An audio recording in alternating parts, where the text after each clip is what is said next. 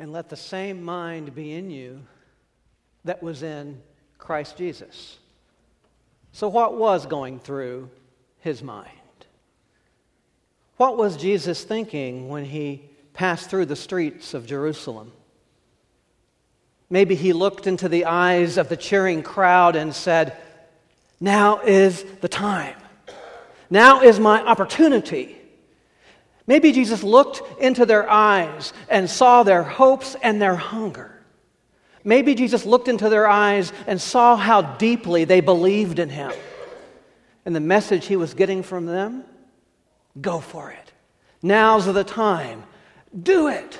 We are tired of being beaten down. We are tired of political oppression and religious oppression. Now is the time. You can do it, Jesus. We can do it. You are our King. Let us rise up as one people and one voice and overturn the tables of oppression, overturn the political power of Rome, overturn the oppression of the church. Now is the time, and we can do it. Rise up, King Jesus. You have our support. Oh, he could see it in their eyes. And now was the moment when he could seize power. As Jesus was entering from the eastern edge of Jerusalem, the Roman troops were entering on the western edge. The scenario that was unfolding could be a scenario that would change history. Jesus could mobilize those crowds. Jesus could mobilize that energy and potentially, potentially force out the Roman government and change the religious spectrum forever. It was a moment when Jesus could have seized power. So, what was going through his mind? Overthrow the throne? Overthrow the church? No. His mind was at a very calm and centered place. The mind of Jesus on that day was a mind that was redefining power. Not power as they dreamed of it, and not power as they hoped for it. You see, Jesus did not deem equality with God as something to be exploited but instead became completely empty and took it all in. He had his opportunity.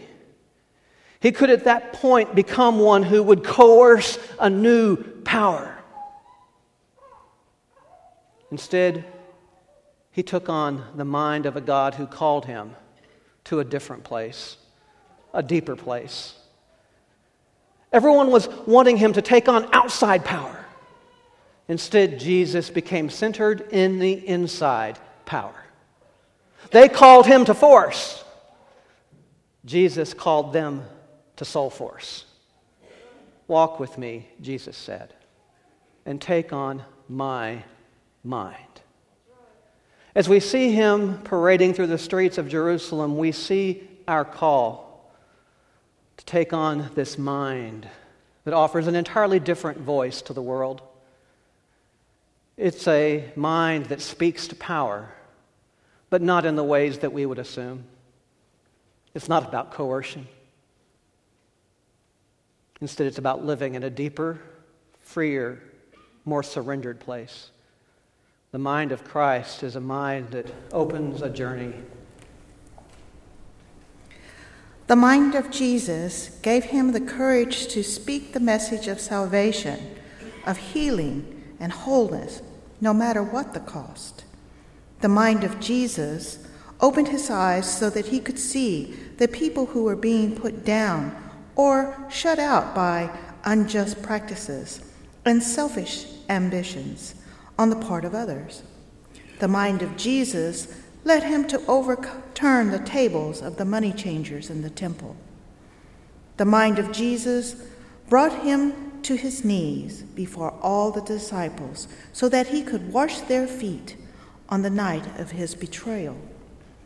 The mind of Jesus led him to the cross where he poured out his life. What becomes clear is the kind of mind that would change the world in ways that would last forever and not just for a moment or a season was a mind that had to find an anchor beyond ego. You see that crowd that day that was cheering? They were playing to human ego. They were trying to convince Jesus that he was powerful enough in a human way to change everything in ways that they could see and taste and feel and experience. And yet, Jesus knew in the deepest part of his own heart that what the world really needed in a Savior was one who was not trying to lift himself up, one who was not trying to seize power, but rather one who was seeking to live from the inside out. And so Jesus came to them with a mind that was beyond ego. It was a mind beyond edging God out. It was a mind that refused to put God on the outside but rather invite God to the inside. It was a mind beyond ego, and therein was the power of Jesus. One of the things about Jesus is that he often tried to get his message across through story and through action. And Jesus knew as he worked with his disciples that they had some work to do to get beyond ego. In fact, on this particular day, their egos were probably in full force. They still had it in their heads that Jesus was going to seize political and religious power. And in their minds, they thought that they got to be a part of that. Now they figured that they had put down their nets for good cause, that they would be right there with Jesus going through the streets of Jerusalem. They imagined what that would be like. Who would be in front? Who would be on the side? Warriors alongside Jesus, taking on that mission, changing the world forever. They were so excited. They couldn't wait to seize the day, and they were ready for their mission. And in Mark 11, Jesus gives it to them. He says, Here is your mission go and find a donkey They were ready for a mission to change the world, and Jesus gave them donkey duty. That's not what they were expecting. I mean, they were ready to do anything. They would do cartwheels down the street for Jesus. They'd been waiting for this day. They couldn't imagine what would happen as they were raised up alongside Christ. And yet, in our gospel today, seven of the 11 verses has to do with donkey duty. Where to get it? Who to get it from? What to say about it? All this donkey stuff. You know, Scripture, I think, was being fairly graceful when it kind of left out some of the aspects of donkey duty that were probably a part of that day. But I'm sure one of them was carrying a shovel at least. Jesus called them to a humble task, saying, This is how real change happens. This is how the world is moved. In the simple things, in simple moments. It is action beyond ego. It's doing the dirty work. It's doing what needs to be done. Part of what Jesus is saying here is that ultimately the realm of heaven is built on those who are willing to change diapers and work with the children, help that person in and out of a car. The realm of heaven is built by those who are willing to pick up a hammer and a nail and put a roof on a Habitat for Humanity house. The realm of heaven is built by those who will eagerly await those who come to receive food in the food pantry. The realm of heaven is built by those who are willing to walk across the gathering place to that person who is standing by themselves and say, Hello. The realm of heaven is built by those who have chosen to live beyond ego and live instead in the very center of service. Oh, it's a lesson we're all learning together. I think sometimes we, we have this idea that church work is just this glorious, glorious moment by moment engagement in ecstasy. we wake up in the morning and we pray and we read our scriptures. Every person who comes during the week is here to tell about the majesty of God's work in their life and how wonderful it is. Ministries that are growing throughout the city and lives that are being changed. That every moment we at Resurrection are on tiptoe with transformation. Well, the truth is, after Hurricane Ike we had an infestation of rats. So we spent a good part of our time talking about how are we going to deal with the rats. how are we going to get rid of them? How are we going to get rid of that smell? People don't want to come to church and have rats everywhere. Remember one Monday, shortly after Hurricane Ike, I said, Janice, how was it yesterday for you? How was worship for you? Janice is our executive pastor, if you're new. And uh, she said, Well, to be honest, I spent the entire day chasing rat poop. I think that we came up with a title for a book. Actually, Janice coined the title, and we talked about it in board meeting, and it was Chasing Rat Poop as Spiritually Grounded People.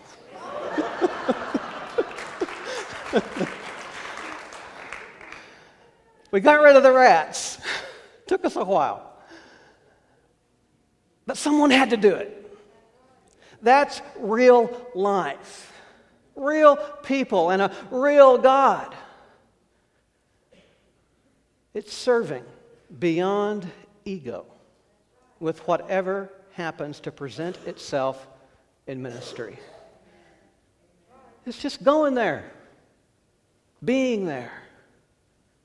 What was going through Jesus' mind as he paraded through the streets of Jerusalem and everyone was cheering and waving the palm branches and throwing down their cloaks?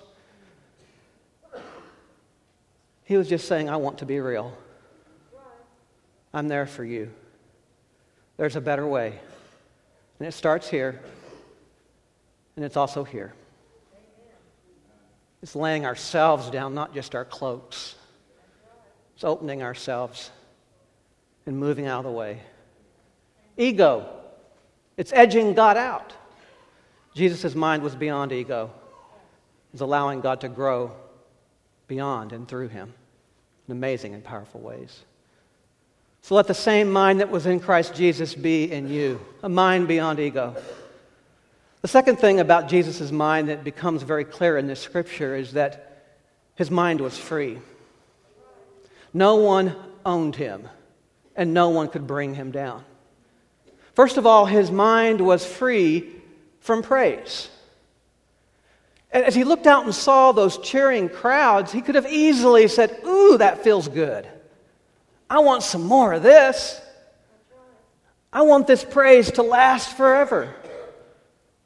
Instead, Jesus moved through that crowd in a very centered place, calmly not giving in to the cheers and the praise, but simply loving the people for who they were. He knew people well enough to know that those praises would probably turn to curses before it was all said and done. And so he just loved them. He was not out to impress anybody, he was not out to please anybody. So, what does it mean to take on the mind of Christ? It means that we too begin to live in this centered place because the minute we take on the praise of people, we'll want some more of that. And we'll get hungry for it. And we'll do anything to achieve it, including selling our own souls, making a deal with the devil for more praise. Everybody will begin to own us and will not be free. And when the praises come, we'll feel good. And when the curses come, we'll feel lousy. And the reality is, at some point in our lives, we'll receive a little bit of both. But Jesus' mind was free because he did not take on the praise. he lived beyond it. His mind was also free because the curses didn't bring him down. Later in that week, Jesus would begin to experience the full intensity of oppression, the full intensity of hatred. I've often wondered how could he stand that? How could he make it through that? He was hurting on the inside and the outside. He was able to move forward and fulfill his life calling because the curses couldn't bring him down. He knew who he was and he had that inner strength. And he was free from what others would put on him.